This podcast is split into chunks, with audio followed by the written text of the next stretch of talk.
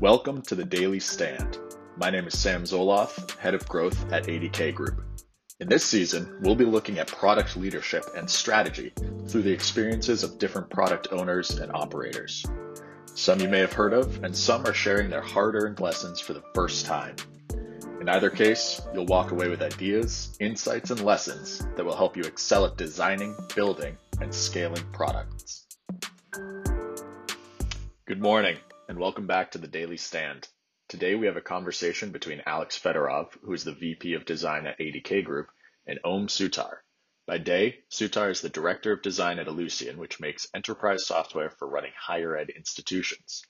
In his off hours, he's building a product called Personify, Personify makes the data you get from user research more actionable and accessible, making it a tool for designers to design better, designed and built by a director of design.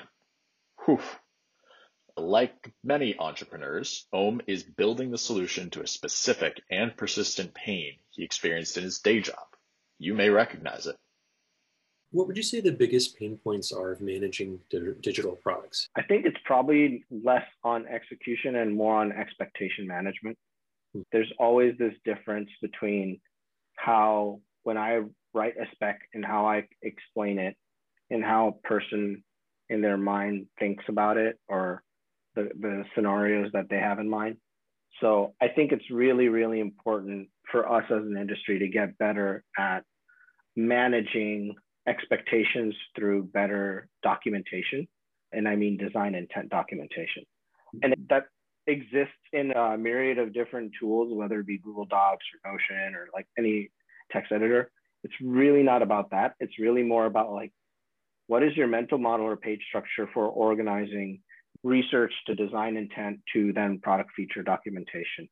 And how are you engaging your cross functional team members to make sure that that's all aligning? So for example, I've created a clear delineation between design intent documentation and product spec requirement documentation. Mm-hmm. And that is something that we align that we toe between design and BAs or product managers. So for example, you do all this research and it sits in the PowerPoint you put together and all that hard work just sits in a folder. But then surfacing access to that folder, understanding what was the contextual value, all of the stuff behind it is just so hard to do. And now that because of the pandemic, we've gone digital, that format doesn't work as uh, much anymore. And as a byproduct, all of that work is really static. And Personify HQ is built to help solve those challenges, going from research to insight to product updates. This is the latest culmination from a problem that's persisted is really where do I put my knowledge base of my user research now? My product managers and other leaders don't necessarily want to look at the raw data. They want to look at the insights. But there's a series of things that happen to go from understanding the purpose of the user research, aligning on that, recruiting uh, participants, screening them, interviewing them, synthesizing it, all the way down to getting insights and building that up.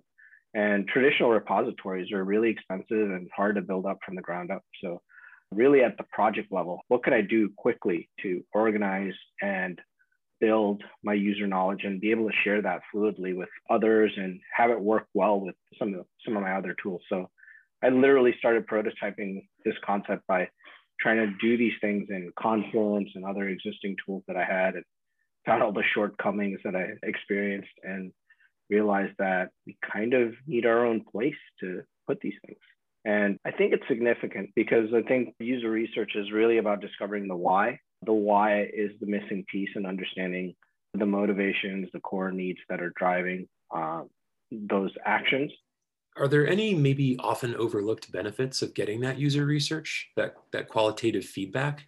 Um, it's funny. The things that you did work hard on tend to be the ones that don't seem to make as much of a like like to the user it's like oh okay that's cool you you've got that figured out but what's amazing is when you don't have something figured out and you invite your customers to, in the right level, to come in and participate in building it with you for them, something magical happens where they buy into the idea and you've already kind of sold them on it. Now it's just a matter of when you get there together. And the better you get at that aspect, the more rewarding working in digital experiences ends up becoming. That's awesome. Yeah. Just as a follow up question to that, like, how do you deal with customer expectations that are totally different or at odds with each other? Like in that scenario where you're inviting them in to become part of the process? Yeah. It's about the model of trade offs, right? We, we all understand limited resources. So um, forcing the customer to sit in your shoes, saying something like, hey, okay, if you were leading the team and you had to pick between building this feature for two weeks or building this feature for six weeks, which one would you do first and why? What it does is it drives them to have empathy for the decision making, the resources that you have, and then they will discuss the trade offs and internalize the value of the trade offs rather than you having to convince them of the value of the trade offs. That's an excellent way to put it. And I love that the idea that's underlying all of this is empathy, not only you for the customer, but also encouraging that to flow in the opposite direction. So, with all this user research and interaction, you must be amassing a huge amount of feedback, issues, and so on. Uh, how are you keeping track of all that? So, the way I do that is I have a repo that I've created in Airtable. And this repository really helps me look through different planes of my projects, my personas, key nuggets that I pick up, and the emotions. And so it's all indexed. So I can look at the same data in a multitude of different ways. And then it's actually packaged then later on into the narrative of Personify. So Airtable and Personify really are two great tools for working together. I think if Personify was the tip of the iceberg, Airtable is really everything underneath it for my researchers where where I would find all that raw data. Got it.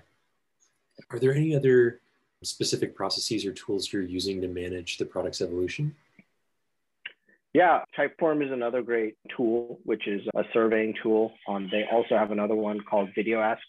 And what VideoAsk allows me to do is run asynchronous interviews. So I can basically record my face, ask a series of questions, and then share it with any participants. And they can choose to respond either through uh, text, uh, voice, or video and it never expires and I don't have to schedule time with them. So the great thing about that is I can send it out and say, hey, I need this back in two weeks. And the, the rate of completes is much higher than me having to figure out, you know, synchronous time slots for us to meet and to get that same level of information together. Oh, interesting. Yeah. Cool. Cool. Um, are you currently using a product roadmap process?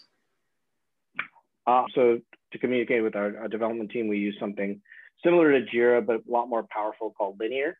And then each feature is uh, treated as an epic, and each capability that we build is uh, a feature. So we tie that to our product roadmap in Notion, which is a configurable Gantt chart. I can put scheduled dates and boundaries around the feature scope definition, and that allows us to have a roadmap, but also then view it as a punch list of like, hey, these are all the things we need to get done before the next release. And then have that link back to our research in Airtable or Personify, where we know exactly what the context of like where that came from. Great. So Om isn't just singularly focused on qualitative customer feedback. He also strongly supports designers building up their analytics muscles. One thing I've been thinking a lot about lately is um, it's really worthwhile for designers to understand how analytics work. And Google has an academy which uh, provides a free tier of learning for Google Analytics and Google Tag Manager. Understanding how SEO works, understanding how you can set up these scenarios, and understanding things like you know, endpoint acquisition goals are really core to aligning your product to product KPI metrics, marketing metrics, mm-hmm. as well as you understanding like just generally user behavior. So as a core like foundational piece, I, I see that sometimes missing and I think it's a really easy aspect for designers to pick up because there's no cost really associated to it other than time and intent.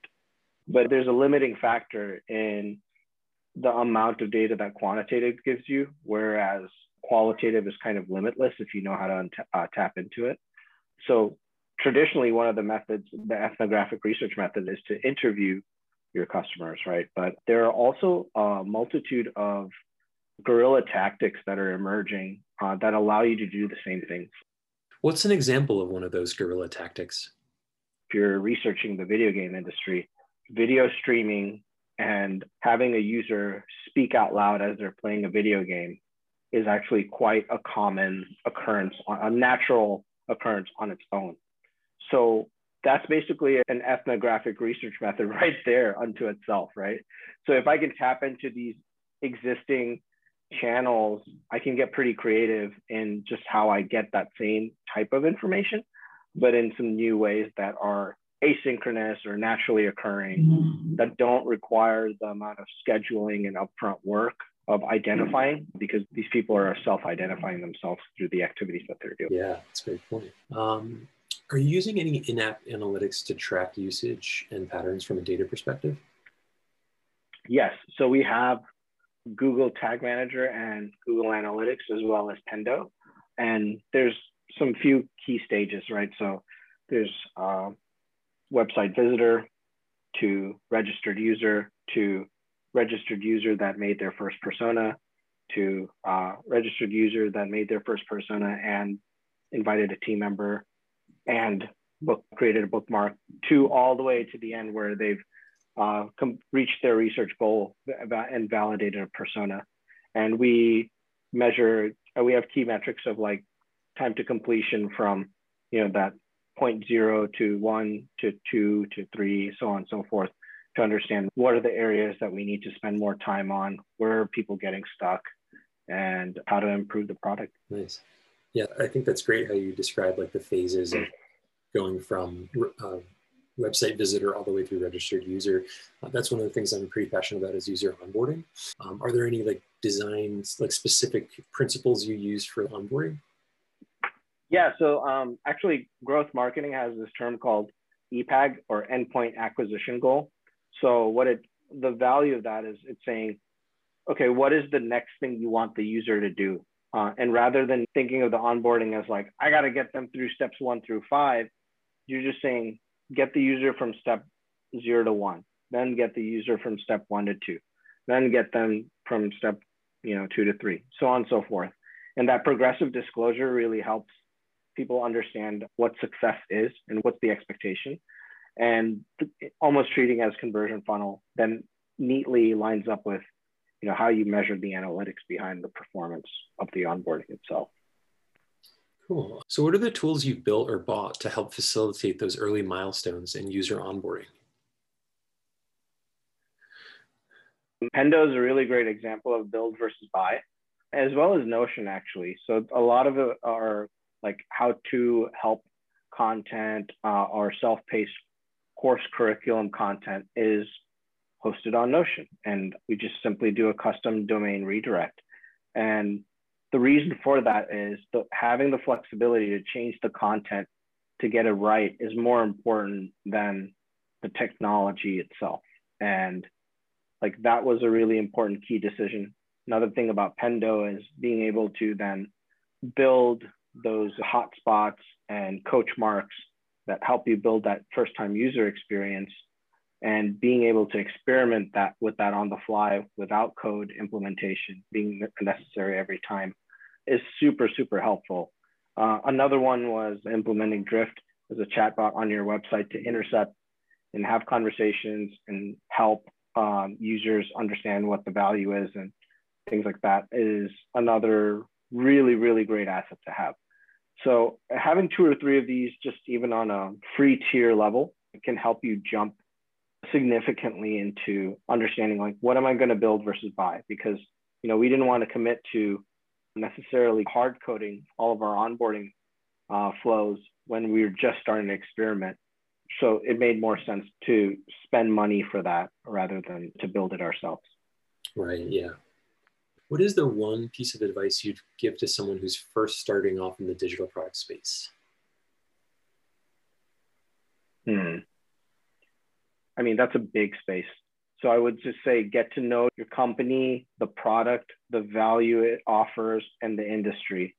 I think telescoping and understanding the user story, the industry story, where the company fits in that in those two uh, levels, and then where it aspires to be is really, really important foundational understanding to be an effective designer. Cool. Well, yeah, thank you so much. This was super helpful. Thanks for having me. I hope my answers were not too tactical or too general. No, they were really good. Okay, awesome. All right, great. Have a good day. Cool. And I'll follow up soon. Sounds good. Thanks, Alex. Alrighty, thanks. Bye.